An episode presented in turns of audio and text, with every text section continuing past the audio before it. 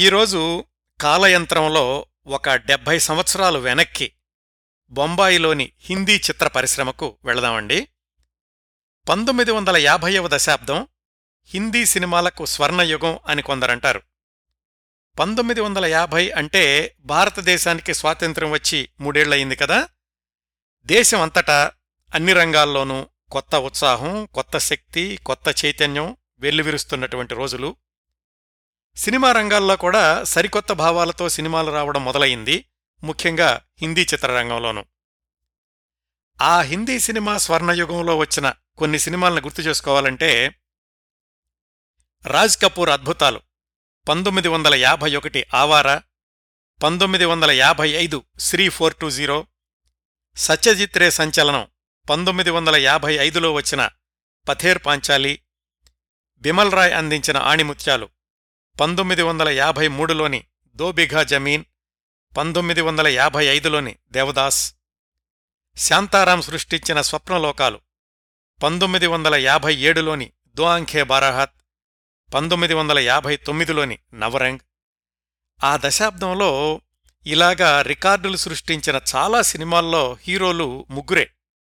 అయితే దిలీప్ కుమార్ లేదంటే దేవానంద్ ఇంకా రాజ్ కపూర్. ఇంతమంది హేమాహేమీల మధ్య కొత్త కెరటంలాగా దూసుకొచ్చాడు పాతికేళ్ళ కుర్రాడు పంతొమ్మిది వందల యాభై మొదట్లో. హిందీ చిత్రరంగంలో క్రైమ్ సస్పెన్స్ సినిమాలకు సరికొత్త శైలిని నేర్పాడు. తాను దర్శకత్వం వహించిన మొట్టమొదటి చిత్రం బాజీ క్రైమ్ థ్రిల్లర్ చిత్రాన్ని విభిన్నంగా రూపొందించి ఉత్తరాది ప్రేక్షకుల్ని విభ్రాంతికి గురిచేశాడు. అంతవరకు విభిన్నమైనటువంటి పాత్రలు చేస్తూ వస్తున్న దేవానంద్ కూడా ఈ బాజీ సినిమా నుంచే తనదైన ఒక స్టైల్ని సృష్టించుకున్నాడు అంటారు. పంతొమ్మిది వందల యాభైలలో వచ్చిన అత్యుత్తమ క్రైమ్ థ్రిల్లర్స్ జాబితాలో మొట్టమొదటి వరుసలో నిలుస్తుంది ఈ బాజీ చిత్రం. ఆ సంచలనాన్ని సృష్టించిన పాతికేళ్ళ కుర్రాడే గురుదత్. గురుదత్ వసంతకుమార్ శివశంకర్ పడుకురే. హిందీ చిత్రసీమలో ఒక మెరుపు ఒక సంచలనం ఒక అసంపూర్తి అధ్యాయం కూడా. గురుదత్ దర్శకత్వం చేసిన మొట్టమొదటి చిత్రం దేవానంద్ గీతాబాలీల బాజీ పంతొమ్మిది వందల యాభై ఒకటి జులైలో విడుదలైతే ఆ మరుసటి సంవత్సరమే పంతొమ్మిది వందల యాభై రెండు అక్టోబర్లో ఆయన దర్శకత్వంలోని రెండో సినిమా జాల్ అది విడుదలయ్యింది. ఏమిటి క్రైమ్ సస్పెన్స్ చిత్రాలను ఇంత స్టైల్గా రూపొందించవచ్చా? ఇంత విజయవంతం చెయ్యొచ్చా అని హిందీ చిత్ర పరిశ్రమను ఆశ్చర్యపోయేలా చేశాడు గురుదత్. జాల్ సినిమాలో మీకు పాట గుర్తుండే ఉంటుంది. ఏ రాత్ ఏ చాందిని ఫిర్ కహా. ఈ పాట డెబ్భై ఏళ్ళ తర్వాత కూడా ఈ తరం నోళ్ళల్లో నానుతోంది అంటే అది గురుదత్ తొలి రోజుల్లోనే తన సృజనాత్మకతతో చేసిన మ్యాజిక్ అని చెప్పుకోవాలండి. మళ్ళీ వెంటనే మూడో సంవత్సరంలోనే పంతొమ్మిది వందల యాభై మూడులో తనే హీరోగా తన దర్శకత్వంలోనే బాజ్ అనే సినిమాని రూపొందించి ఉత్తరాది ప్రేక్షకులకు అడ్వెంచర్ సినిమాలు ఎలా ఉంటాయో రుచి చూపించాడు. ఆ సినిమాలో అధిక భాగాన్ని ఒక షిప్లో చిత్రీకరించి విభిన్నతకు కేరాఫ్ అడ్రస్గా నిలిచాడు గురుదత్.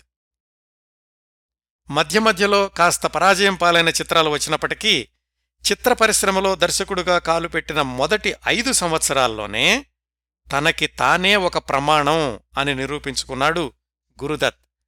పంతొమ్మిది వందల యాభై ఒకటిలో ఆయన దర్శకుడిగా మొట్టమొదటి చిత్రం విడుదలైతే పంతొమ్మిది వందల యాభై మూడులో ఆనాటి అగ్రస్థాయి గాయని గీతారాయ్ని వివాహం చేసుకున్నాడు. మరో మూడేళ్ళలోనే అంటే పంతొమ్మిది వందల యాభై ఆరు కల్లా బొంబాయిలో అత్యంత విలాసవంతమైన భూలోక స్వర్గంలాంటి భవంతిని బంగ్లాని నిర్మించుకున్నాడు. ఏ ఊళ్ళో అయితే రెండు గదుల అపార్ట్మెంట్లో ఏడుగురు కుటుంబ సభ్యులతో ఇరుకిరుకుగా గడిపాడో అదే బొంబాయిలో కేవలం ఐదేళ్ళలో ఎకరాల విస్తీర్ణం ఉన్న బంగ్లాకి అధిపతయ్యాడు. లోనావాలాలో ఒక వ్యవసాయ క్షేత్రం కూడా కొనుక్కున్నాడు. అప్పటికీ గురుదత్ వయసు కేవలం ముప్పై ఒక్క సంవత్సరాలు మాత్రమే. క్రైమ్ సినిమాలతో మొదలుపెట్టినప్పటికీ వాటికే అంకితమైపోకుండా క్లాసిక్ సినిమాలు కళాఖండాల్ని కూడా రూపొందించగలడు అని నిరూపించుకుంటూ పంతొమ్మిది వందల యాభై ఏడులో తనే హీరోగా తన దర్శకత్వంలోనే తనే నిర్మించిన చిత్రం ప్యాస. ఈ ప్యాసా సినిమా గురించి ఎంత మాట్లాడుకున్నా కొంత మిగిలే ఉంటుందండి. అలా కొనసాగిన గురుదత్ ప్రభంజనం మధ్య మధ్యలో కాస్త తీవ్రత తగ్గినప్పటికీ మళ్ళీ పుంజుకుని పదమూడు సంవత్సరాల పాటు పంతొమ్మిది వందల యాభై ఒకటి నుంచి పంతొమ్మిది వందల అరవై నాలుగు వరకు కొనసాగింది. గురుదత్ అంటే ప్యాస కాగజ్ కే ఫూల్ చౌదరి కా చాంద్ మూడు సినిమాల పేరు చెప్తే చాలు అంటారు కొంతమంది అభిమానులు. మూడు సినిమాలు ఎందుకండి? ప్యాస కాగజ్ కే ఫూల్ రెండు సినిమాలు చాలు గురుదత్ అంటే ఏమిటో తెలుసుకోవడానికి అని మరికొందరు అంటుంటే ఇవన్నీ అనవసరమండి. గురుదత్ అంటే ప్యాస. అదొక్కటి చాలు. దట్స్ ఇట్ అంటారు ఇంకొంతమంది అభిమానులు. హిందీ సినిమాల రూపకల్పనలో అప్పటిదాకా మిడ్ షాట్సు లాంగ్ షాట్సు ఎక్కువగా వాడుతూ ఉండేవాళ్ళు క్లోజప్ షాట్స్ తోటి ఎన్ని అద్భుతాలు చేయొచ్చో నిరూపించిన తొలి స్టైలిష్ దర్శకుడు గురుదత్ అని విశ్లేషకుల అభిప్రాయం. అంతేకాదు వెలుగునీడలతో ఒక దృశ్యాన్ని ఎంత ఎత్తుకు తీసుకెళ్ళొచ్చో వెలుగునీడల సమ్మేళనంతో ప్రేక్షకుల్లో ఎలాంటి భావోద్వేగాల్ని కలిగించొచ్చో అత్యంత ప్రతిభావంతంగా రుజువు చేసిన తొలి దర్శకుడు కూడా గురుదత్. ఆయన సినిమాల్లో ప్రతి దృశ్యం ప్రతి ఫ్రేమ్ క్యాలెండర్లాగా దాచుకోగలిగిన చిత్రాల్లాగా కనిపిస్తాయి. ఆయన సినిమాల్లోని పాటల గురించి వాటి చిత్రీకరణ గురించి అయితే ఇప్పటికే వందలాది వేలాది పేజీల వ్యాసాలొచ్చాయి అవి పాటలు కాదు బ్రతుకంతా వెంటాడే మధుర ఒక్కొక్కసారి విషాద స్వర తరంగాలు. గురుదత్ సినిమాల్లోని పాటల్ని గమనిస్తే ఒక పాత్ర మాట్లాడుతూనే పాట అందుకుంటుంది. అంటే మాట నుంచి పాటలోకి మారడం అనేది అతి సులువుగా అతి సున్నితంగా మనకి తెలియకుండానే జరిగిపోతుంది. అప్పటి సినిమాల్లోనే కాదు ఇప్పటి సినిమాల్లో కూడా పాట వస్తోంది అంటే ముందుగా తెలుస్తుంది. ఎందుకంటే పాటలోని మాటలు మొదలవబోయే ముందు లీడ్ మ్యూజిక్ కొద్ది సెకండ్లుంటుంది కదా ఓకే పాట మొదలయింది అని మనకు తెలుస్తుంది. ఇలా పాటలో వచ్చే ఆ మొట్టమొదటి లీడ్ సంగీతాన్ని తీసేసి సరాసరి గీతంతోనే పాటను ప్రారంభించి ప్రేక్షకులకి ఒక సరికొత్త అనుభవాన్ని పరిచయం చేశాడు గురుదత్. ఉదాహరణగా గురుదత్ సినిమాల్లోని అనేక పాటల్ని చెప్పుకోవచ్చండి. అలాగే సినిమాలో పాట అనేది కేవలం పాట కోసం కాదు పాట ద్వారా కథ ముందుకు జరగాలి పాట అనేది కథలో ముఖ్య భాగం కావాలి అక్కడ పాట లేకపోతే కథాగమనంలో ఒక అగాధం కనిపించాలి అని నమ్మి తన సినిమాల్లోని పాటలన్నింటినీ కూడా కథలో విడదీయరాని భాగం చేసిన దర్శకుడు గురుదత్. అంతటి కళాఖండాలను రూపొందించబట్టే గురుదత్ సినిమాలు కేవలం భారతదేశంలోనే కాకుండా ఈరోజు కూడా ప్రపంచవ్యాప్తంగా అనేక యూనివర్సిటీల్లో పాఠ్యగ్రంథాలుగా ఉపయోగించబడుతున్నాయి. ఆయన సినిమాల్ని ఇప్పటికి కూడా విశ్లేషించి కొత్త కోణాలను కనుక్కుంటూనే ఉన్నారు సినీ పరిశోధకులు. రెండు వేల ఐదులో టైం పత్రిక వాళ్ళు ప్రపంచవ్యాప్తంగా అప్పటి వరకు విడుదలైన వంద అత్యుత్తమ సినిమాల జాబితా విడుదల చేస్తే దాంట్లో గురుదత్ ప్యాసా ఉందండి. రెండు వేల పదిలో సిఎన్ఎన్ వాళ్ళు పాతిక మంది అత్యుత్తమ ఆసియాఖండ నటుల జాబితా తయారు చేసినప్పుడు దానిలో ఉత్తమ నటుడిగా గురుదత్కు స్థానం లభించింది. రెండు వేల రెండులో సైట్ అండ్ సౌండ్ అనే పత్రిక వాళ్ళు ప్రపంచవ్యాప్తంగా ఉన్న రెండు వందల యాభై మంది అంతర్జాతీయ సినీ సమీక్షకుల్ని ఆల్ టైమ్ గ్రేటెస్ట్ ఫిలిమ్స్ జాబితా తయారు చెయ్యండి అంటే అందులో గురుదత్ నటించి నిర్మించి దర్శకత్వం చేసిన రెండు సినిమాలున్నాయి. ప్యాస కాగజ్ కే ఫూల్ ఇంకో విశేషం ఇంత పేరు తెచ్చుకున్న గురుదత్ దర్శకత్వం చేసినవి కేవలం ఎనిమిది సినిమాలు మాత్రమే. ఆయన నిర్మించినవి ఎనిమిది సినిమాలైతే ప్రధాన పాత్రలో నటించిన సినిమాలు సుమారుగా పదిహేను సినిమాలు. వీటిల్లో నిర్మించి దర్శకత్వం చేసినవి దర్శకత్వం చేస్తూ నటించినవి కూడా కలిసున్నాయి. ఎందుకు ఇన్ని తక్కువ సినిమాలు చేశారు అంటే ఆయన సినీ జీవితం కేవలం పదమూడు పద్నాలుగు సంవత్సరాలు మాత్రమే పంతొమ్మిది వందల యాభై నుంచి పంతొమ్మిది వందల అరవై నాలుగు దాకా. గురుదత్త సినిమాల ప్రత్యేకతలకు వాటి ప్రజాదరణకు ఇది అతి చిన్న ఉపోద్ఘాతమండి. గురుదత్ ఒక దర్శకుడు ఒక నిర్మాత ఒక నటుడు ఒక రచయిత నిజానికి ఆయన దర్శకత్వం చేసిన ప్రతి సినిమాకు అన్నీ ఆయనే. ఈ వైభోగం ఈ ఉల్లాసం ఈ మహోత్సవం ఇదంతా గురుదత్ అనే వెలకట్టలేని నాణ్యానికి ఒకవైపు ఇంకొక వైపు గురుదత్ వ్యక్తిగత జీవితం. తెలుగు సినిమా మరపురాని కథ అని దాంట్లో ఆరుద్ర గారు ఒక పాట రాశారు. నూటికొక్క మనసే కోవెల కోటికొక్క మనిషే దేవత భూమి మీద దేవతవే మొగ్గవిడని మల్లికవే ఎన్నటికీ బోధపడని సామెతవే అని. అది అమ్మాయి గురించి రాసిన పాట అనుకోండి. అదే గురుదత్కి అన్వయిస్తే అన్ని ప్రత్యేకతలున్న వ్యక్తి వ్యక్తిగతంగా మాత్రం ఎన్నటికీ బోధపడని సామెత. హిందీ చిత్రరంగంలోనే కాదు బహుశా భారతదేశ చలనచిత్ర చరిత్రలోనే గురుదత్ గురించి వచ్చినన్ని పుస్తకాలు వ్యాసాలు మానసిక విశ్లేషణలు ఇంకెవరి గురించి లేవేమో. కారణం మళ్ళీ అదే గురుదత్.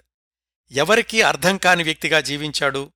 కేవలం ముప్పై తొమ్మిది సంవత్సరాల వయసులో పంతొమ్మిది వందల అరవై నాలుగులో విస్కీలో నిద్రమాత్రలు కలుపుకుని అది తాగి చనిపోయాడు.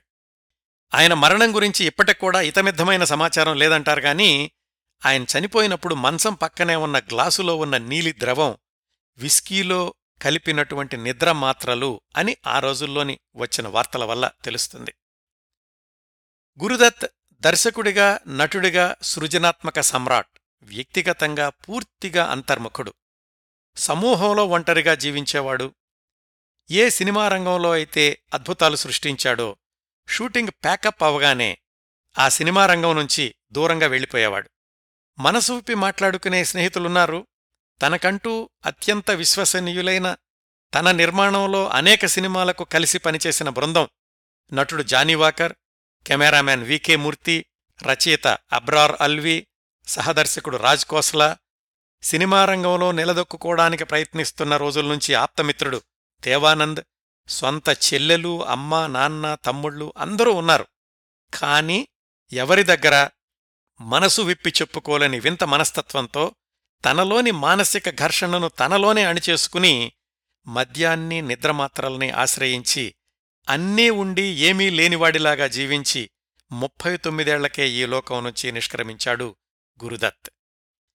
భార్య ప్రముఖ గాయని ముగ్గురు పిల్లలు సౌకర్యవంతమైన విలాసవంతమైన భవనం కోట్లాది మంది అభిమానులు సినిమా తీస్తే చాలు వసూళ్ళ వరదలు ఒక్కొక్కసారి జీవితంలో అన్నీ ఉన్నట్లే అనిపిస్తాయి కానీ ఏదో లోపిస్తుంది. అదే జరిగింది గురుదత్ జీవితంలో. గీతాదత్ గురుదత్ భార్యాభర్తలు. భిన్న ధ్రువాల్లాంటి మనస్తత్వాలు.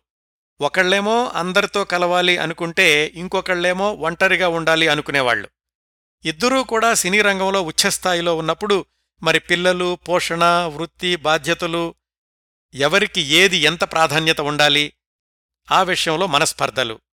పతి పత్ని ఔర్ ఓ అన్నట్లు భార్యాభర్తల మధ్య మరొక స్త్రీ ప్రవేశం. అది ఎవరిని ఎంతవరకు ప్రభావితం చేసింది?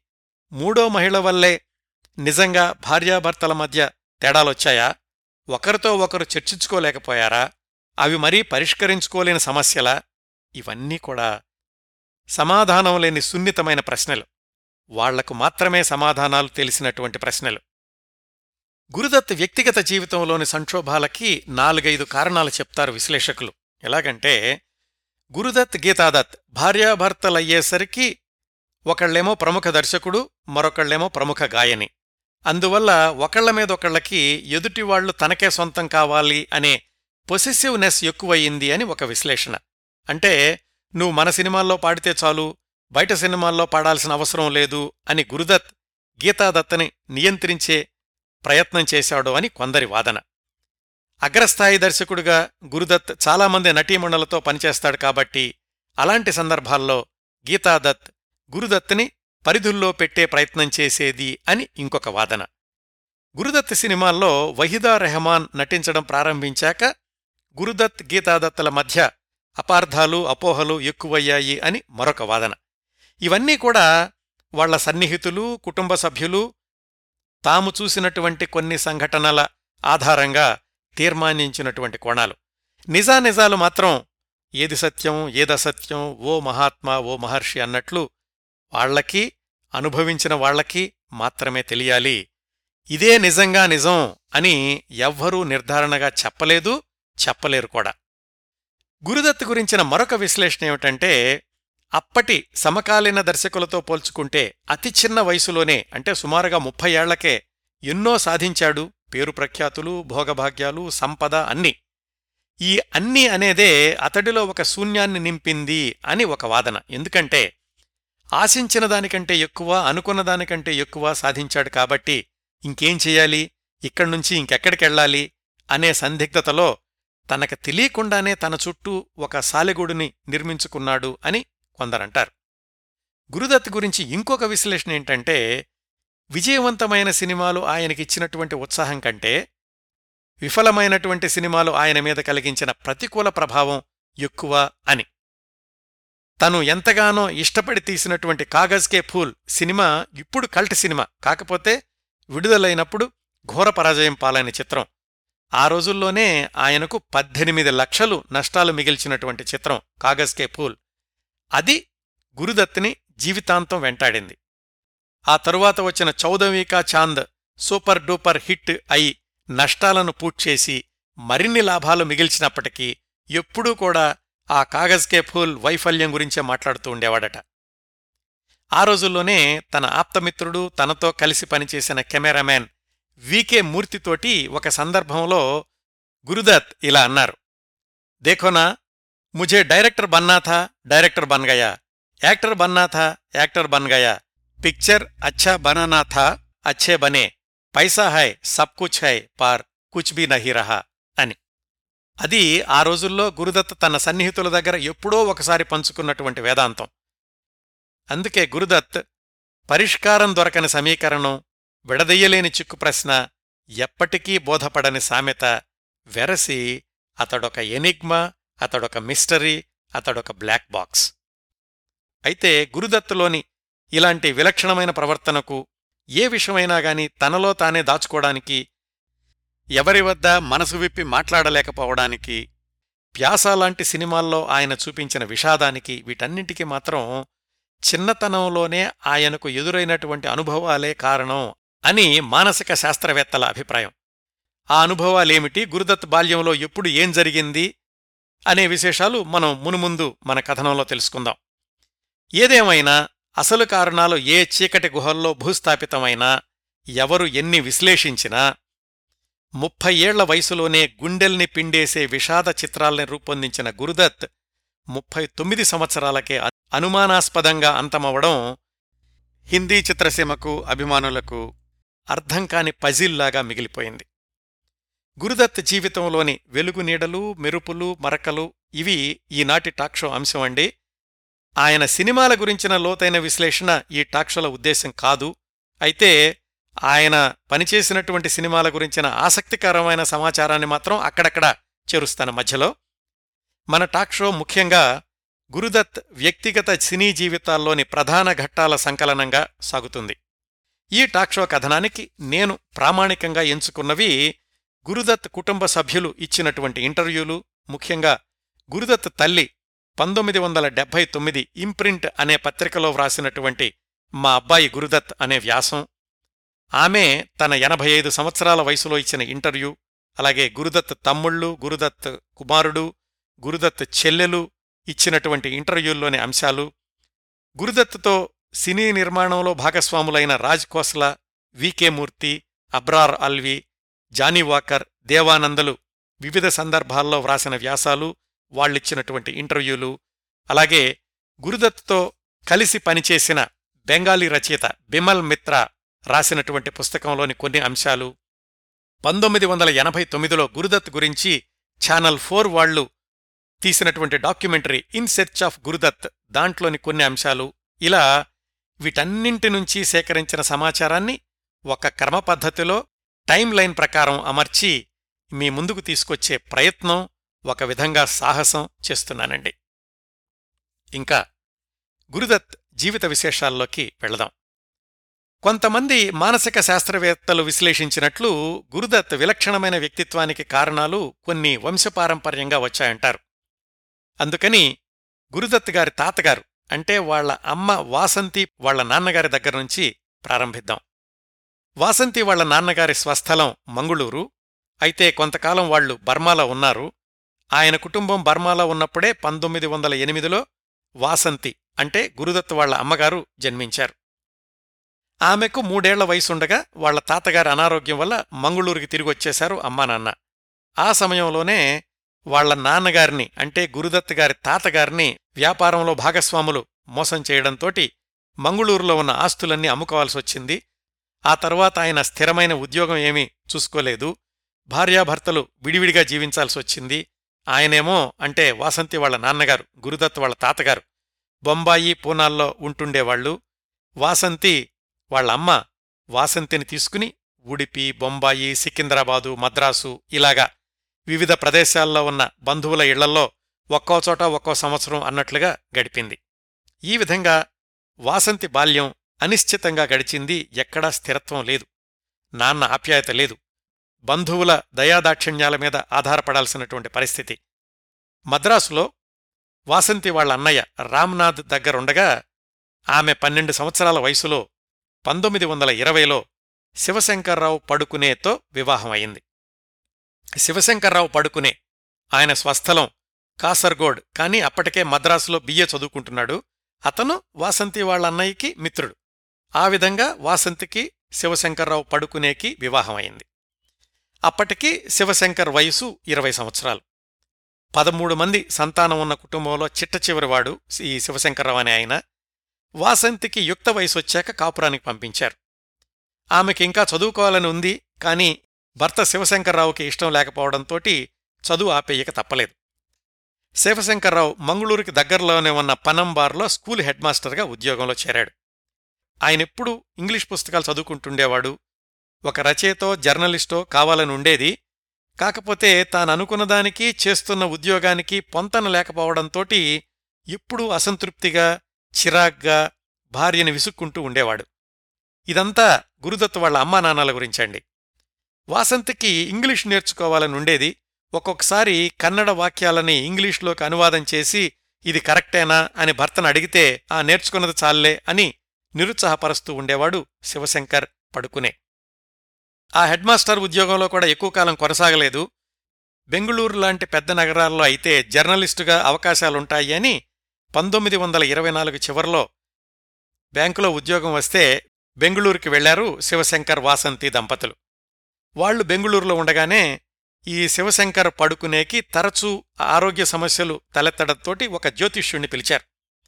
ఆయన శివశంకర్రావుకి ఏదో సలహాలు ఇవ్వడంతో పాటుగా వాసంతిని చూసి అమ్మా నీకు ఒక సంవత్సరంలో మగబిడ్డ పుట్టబోతున్నాడు అతను అద్భుతమైనటువంటి పేరు తెచ్చుకుంటాడు కోట్లాది మందిని ప్రభావితం చేస్తాడు అని జోస్యం చెప్పాడు.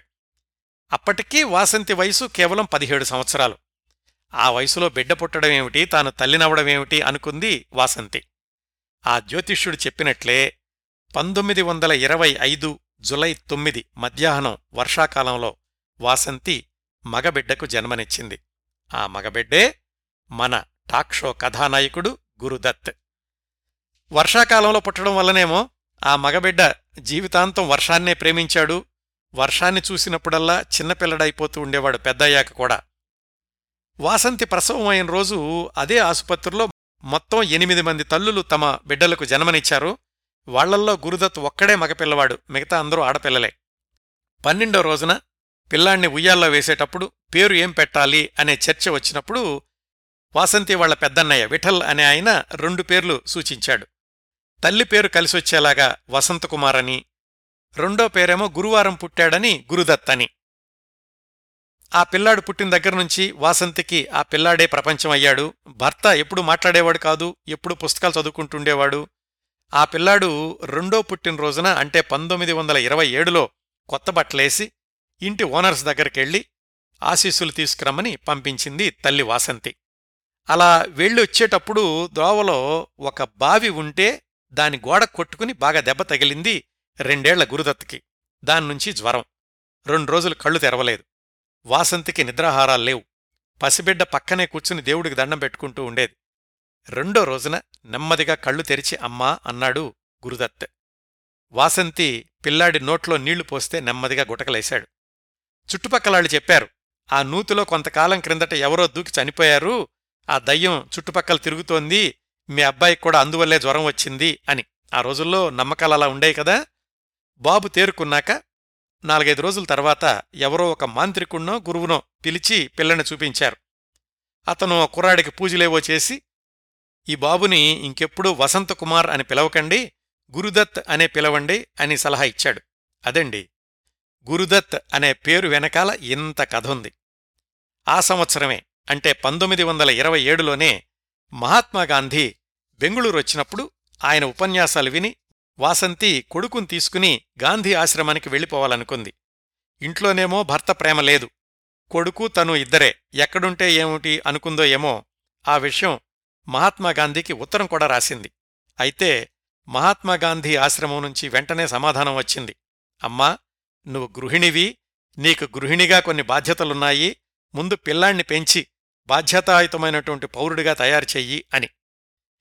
ఇంతలో తండ్రి శివశంకర్రావు బెంగుళూరులో బ్యాంకు ఉద్యోగం మానేసి మంగుళూరులో రాష్ట్రబంధు అనే పత్రికాఫీసులో మేనేజర్గా చేరాడు. గురుదత్ కుటుంబం మళ్ళీ మంగుళూరు చేరుకుంది. గురుదత్కి తల్లి ప్రేమ తప్ప తండ్రి ప్రేమ అంతగా తెలీదు ఆయన ఉద్యోగం పుస్తకాలు తప్ప భార్యాబిడ్డల్ని ఎప్పుడూ పట్టించుకునేవాడు కాదు. అక్కడుండగానే వాసంతి వాళ్ళ నాన్నగారు బొంబాయి ఆసుపత్రిలో ఎవ్వరూ దగ్గర లేకుండా చనిపోయాడు అని వార్తొచ్చింది బొంబాయికి వెళ్ళడానికి రైలు ఛార్జీలు కూడా డబ్బుల్లేక తండ్రిని చివరిసారిగా చూసుకోలేకపోయింది వాసంతి. ఊహ తెలిసి తెలియని వయసు నుంచి గురుదత్తుకి ఇవన్నీ కూడా చేదు అనుభవాలే. ఆ సమయంలోనే వాసంతి రెండోసారి గర్భిణి అని తెలిసింది. శివశంకర్రావు మళ్ళీ ఆ ఉద్యోగం మానేశాడు. వాసంతిని గురుదత్తుని తన దగ్గరకు రమ్మని వాళ్ళ అన్నయ్య ఉత్తరం రాసి టిక్కెట్ కూడా పంపించాడు. మూడేళ్ళ గురుదత్తుని తీసుకుని గర్భిణి అయినటువంటి వాసంతి వాళ్ళ అన్నయ్య దగ్గరికి అహ్మదాబాద్ వెళ్ళింది. ఆప్యాయంగా రమ్మన్నాడు గాని అక్కడ ఆ అన్నయ్య పరిస్థితి కూడా అంత బాగుండలేదు. ఆయన భార్య జ్వరంతో ఎప్పుడూ పడుకునుండేది. వాళ్ళు కూడా ఎప్పుడూ ఒకళ్ళనొకళ్ళు విసుక్కుంటుండేవాళ్ళు ఇదంతా గమనిస్తున్న గురుదత్కి భయంగా ఉండేది. అమ్మా ఇక్కడుండొద్దమ్మా భయమేస్తోంది ఎక్కడికన్నా వెళ్ళిపోదాం అని వాసంతి కొంగుచాటుకు చేరేవాడు గురుదత్ మూడు సంవత్సరాల పిల్లవాడు. అక్కడ్నుంచి గురుదత్తుని తీసుకుని కలకత్తాలో ఎవరో దూరపు బంధువులుంటే అక్కడికెళ్ళింది వాసంతి. ఈలోగా భర్త శివశంకర్ కూడా కలకత్తాలో బర్మాషల్ కంపెనీలో గుమస్తా ఉద్యోగం చూసుకుని అక్కడికి చేరుకున్నాడు. ఇన్ని మజిలీల తర్వాత గురుదత్ కుటుంబం పంతొమ్మిది వందల ఇరవై తొమ్మిది ప్రాంతాల్లో కలకత్తా చేరుకున్నారు. ఆ తర్వాత పదేళ్ళు గురుదత్కి కలకత్తానే సొంతూరయింది. తండ్రి కూడా బర్మాషల్ కంపెనీలోనే ఆ తర్వాత ముప్పై ఏళ్ళు పనిచేశాడు. అనుకున్న ఉద్యోగం రాలేదని రచయితను కాలేకపోయానని అసంతృప్తి మాత్రం ఆయన్ను వేధిస్తూనే ఉండేది. అదే చిరాకు ఇంట్లో చూపిస్తూ ఉండేవాడు. వాళ్ళు కలకత్తాలో స్థిరపడుతున్న తొలి రోజుల్లోనే వాసంతి ఇంకో మగపిల్లవాడికి జన్మనిచ్చింది శశిధర్ అని పేరు పెట్టుకున్నారు. నాలుగేళ్ళ గురిదత్తకి చిట్టి తమ్ముడంటే అమితమైన ప్రేమ.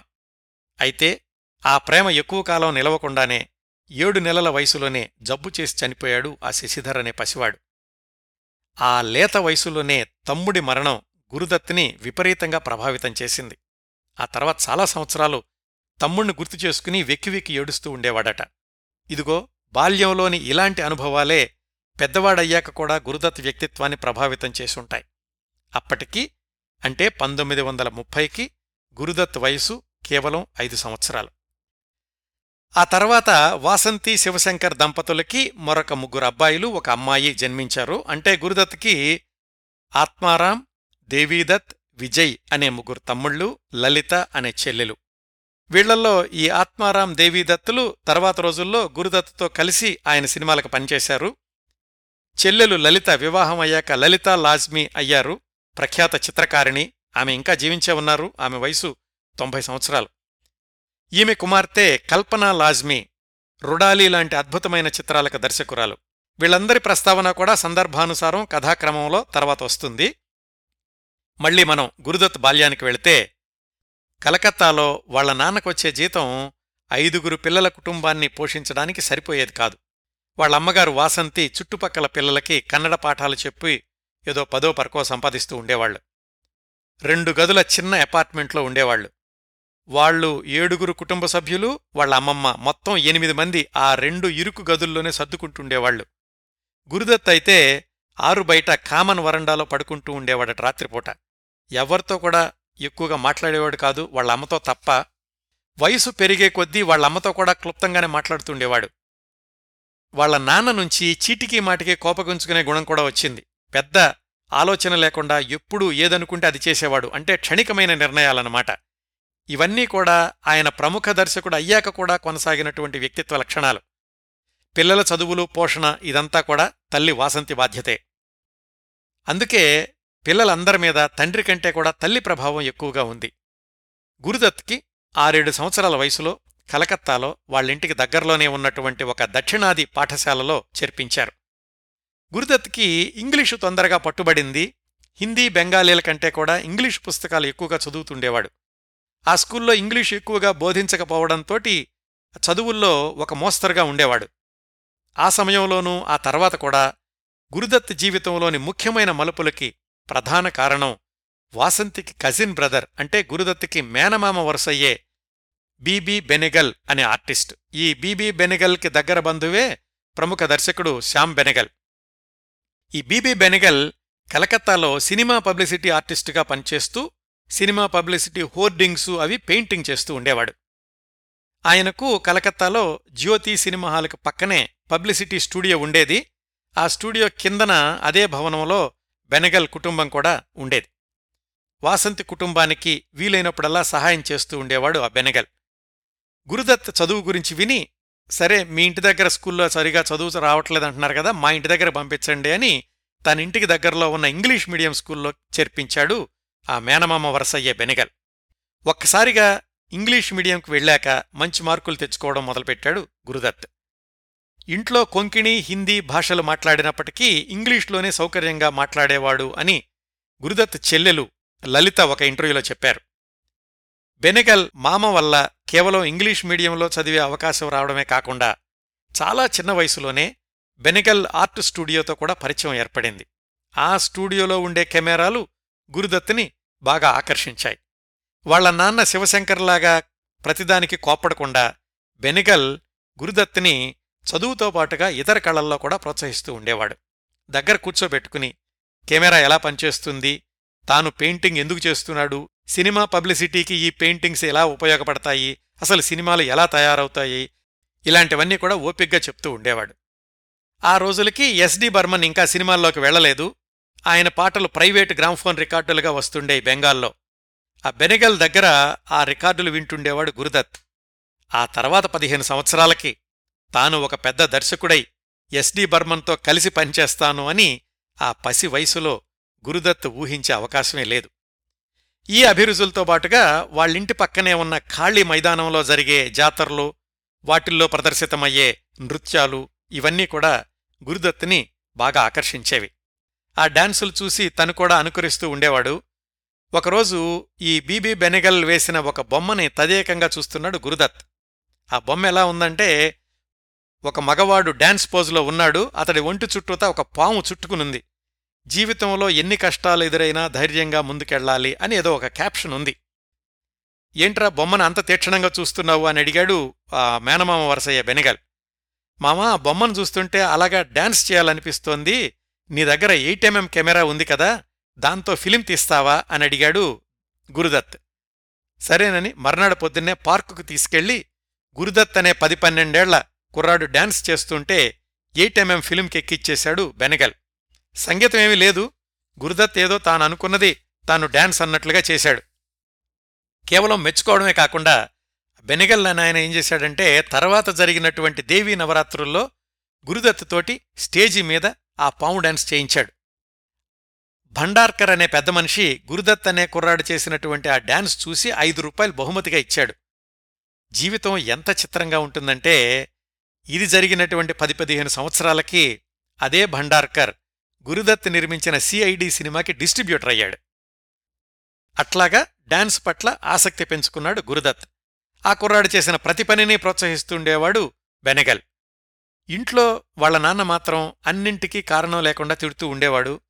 ఇంట్లో ఆర్థిక ఇబ్బందులకు ఎక్కువగా గురయ్యేది తల్లి కాబట్టి తాను కూడా ఏదైనా ఉద్యోగం తెచ్చుకుంటే బావుంటుంది అని గురుదత్ తల్లి వాసంతి మెట్రిక్యులేషన్ ప్రైవేటుగా చదువుకోవడం మొదలుపెట్టింది. పంతొమ్మిది వందల నలభైలో మెట్రికులేషన్ పాస్ అయింది అప్పటికి నలుగురు పిల్లల తల్లి వాసంతి. వాళ్ళు సారస్వత బ్రాహ్మణ్ కమ్యూనిటీకి చెందినవాళ్ళు ఆ కమ్యూనిటీ వాళ్ళు తమలో మెట్రిక్యులేషన్ చదువుకున్న ఆడపిల్లలు అతి కొద్దిమందే వాళ్ళల్లో నువ్వు ఒకదానివి అని వాసంతిని పిలిచి అభినందించి ఒక పార్కర్ పెన్నుని బహుమతిగా ఇచ్చారు. పెద్దపిల్లలిద్దరూ గురుదత్ ఆత్మారాములను కూడా తనతో పాటు తీసుకెళ్ళింది వాసంతి. అక్కడ్నుంచి వెనక్కొచ్చేసరికి భర్త శివశంకర్ ఆఫీసు నుంచి వచ్చాడు. ఇలాగా భార్య మెట్రిక్ పాస్ అయిందని కమ్యూనిటీ వాళ్ళేమో పార్కర్ పెన్ను కొనిచ్చారని తెలుసుకుని కోపంతోటి ఆ పెన్ను లాక్కుని బయటికి విసిరేయబోయాడు. గురుదత్ అడ్డుపడి ఆ పెన్నుని లాక్కుని తల్లికిచ్చేశాడనుకోండి. ఇలాగా బాల్యంలో తండ్రితోటి ప్రతిదీ చేదు అనుభవమే అయ్యింది గురుదత్కి. తల్లి పంతొమ్మిది వందల నలభైలో మెట్రిక్ పాస్ అయితే గురుదత్ పంతొమ్మిది వందల నలభై ఒకటిలో తన పదహారు సంవత్సరాల వయసులో మెట్రిక్ పాస్ అయ్యాడు. తండ్రి ఇంక పై చదువులు చదివించడం నా వల్ల కాదు అనేశాడు. పైగా తమ్ముళ్ళు చెల్లెళ్ళు పెద్దవాళ్ళవుతున్నారు వాళ్ళ చదువులు కూడా డబ్బులు కావాలి. ఇంకా చదువుకు స్వస్తి చెప్పి తను కూడా ఏదైనా చిన్న ఉద్యోగంలో చేరాలి అని నిర్ణయించుకున్నాడు గురుదత్. అంతేనండి. తర్వాత రోజుల్లో దశాబ్దాలు నిలిచిపోయే కళాఖండాలను సృష్టించిన గురుదత్ చదువుకున్నది కేవలం మెట్రిక్ వరకు మాత్రమేనన్నమాట. పదహారు సంవత్సరాల వయసున్న గురుదత్ పంతొమ్మిది వందల నలభై ఒకటిలో జీవన పోరాట రంగంలోకి దూకాడు. సరిగ్గా మరొక్క పదేళ్ళలో తాను సంచలనాత్మక దర్శకుణ్ణవుతానని అతను అప్పుడు అనుకునే అవకాశం అస్సలు ఏమాత్రం లేదు. ఈ పదేళ్ళలో ఏం జరిగిందంటే పంతొమ్మిది వందల నలభై ఒకటిలో ముందుగా ఏదో ఒక జూట్ మిల్లులోనో ఎక్కడో టెలిఫోన్ ఆపరేటర్గా నెలకి నలభై రూపాయల జీతానికి చిన్న ఉద్యోగంలో చేరాడు గురుదత్. మొదటి నెల జీతంతోటి ఇంట్లో వాళ్ళందరికీ బహుమతులు కొనిపెట్టాడు. కానైతే ఆ ఉద్యోగం చేసింది నెలన్నర మాత్రమే. అక్కడ మానేసి హిందూస్థాన్ లీవర్ కలకత్తా ఆఫీసులో స్థిరమైన ఉద్యోగంగా ఉంటుంది అని ఒక పది రూపాయలు తక్కువకి నెలకి ముప్పై రూపాయలకి గుమస్తా ఉద్యోగంలో చేరాడు. అందులో కూడా ఇమడలేకపోయాడు. జీవిత గమ్యం వేరే ఉంది కదా? మళ్ళీ మేనమామ బీబీ బెనెగల్ దగ్గరికి వెళ్ళాడు. మామా నాకీ ఉద్యోగం చేయాలని లేదు అన్నాడు. సరే ఏం చేస్తావో చెప్పు నేను సహాయం చేస్తాను అన్నాడు ఆయన. ఉదయ్ శంకర్ మాస్టర్కి నువ్వు చెబుతావా? వాళ్ళ బృందంలో చేరతాను అని అడిగాడు గురుదత్.